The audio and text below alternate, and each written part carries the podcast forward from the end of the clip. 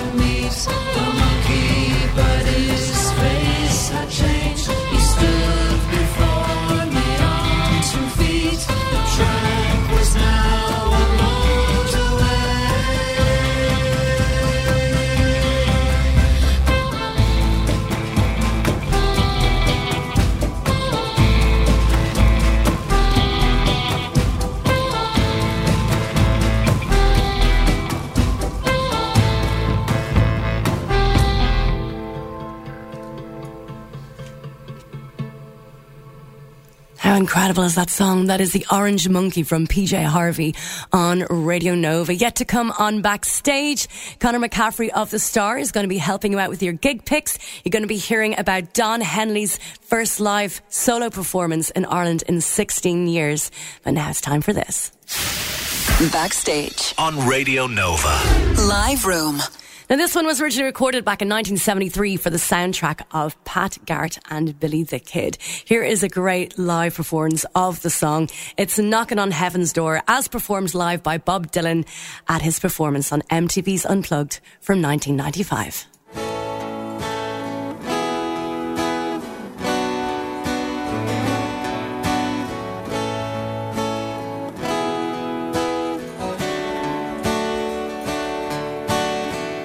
Mama, take those bags off of me. I can't use it anymore.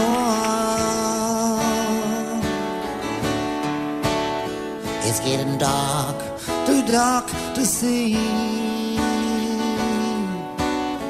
And I feel like I'm knocking on heaven's door.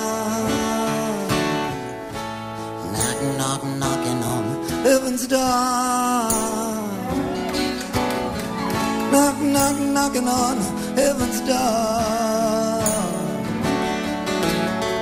Knock, knock, knocking on heaven's door. Just like so many times before.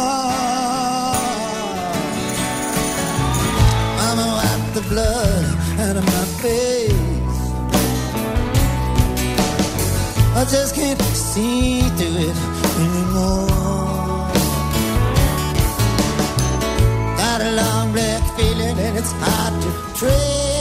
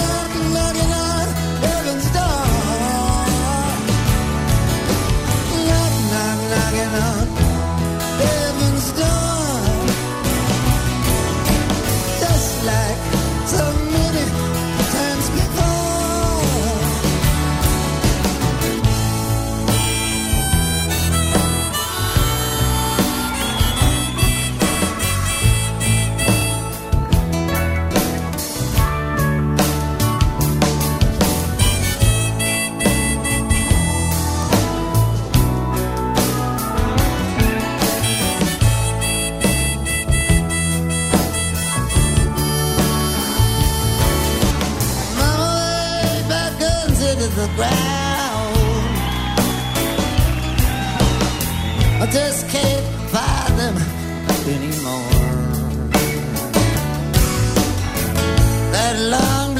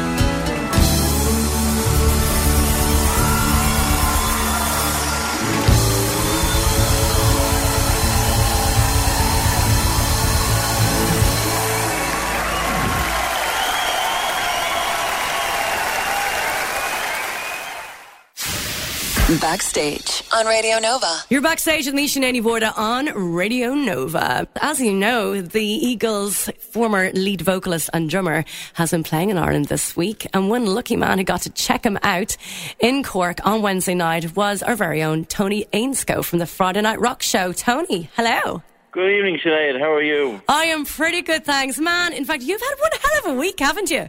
I have been very busy this week uh, for the, the course of rock and roll, parading around the country, going to a lot of gigs. Go on, make us jealous. Who have you been to? As well as Don Henley, which you're going to talk about in a second. Who else have you been to uh, see? Soul Kings, Wind and Fire on Tuesday in the Three Arena, who were mm. unbelievable. Nice. And Joe Bonamassa on these Blues Explosion tribute in Vicar Street on ah. Thursday night as well. How was that? That was fantastic. It was a tribute to um, three main guitarists, Jeff Beck, Eric Clapton, and Jimmy Page. And he concentrated really on the late 60s stuff. Nice. Uh, from Jeff Beck and early Eric Clapton stuff. uh, like the Ocean Boulevard. And he also played a couple of Led Zeppelin numbers, Tea for One and uh, I Can't Leave You Baby as well. It was fantastic.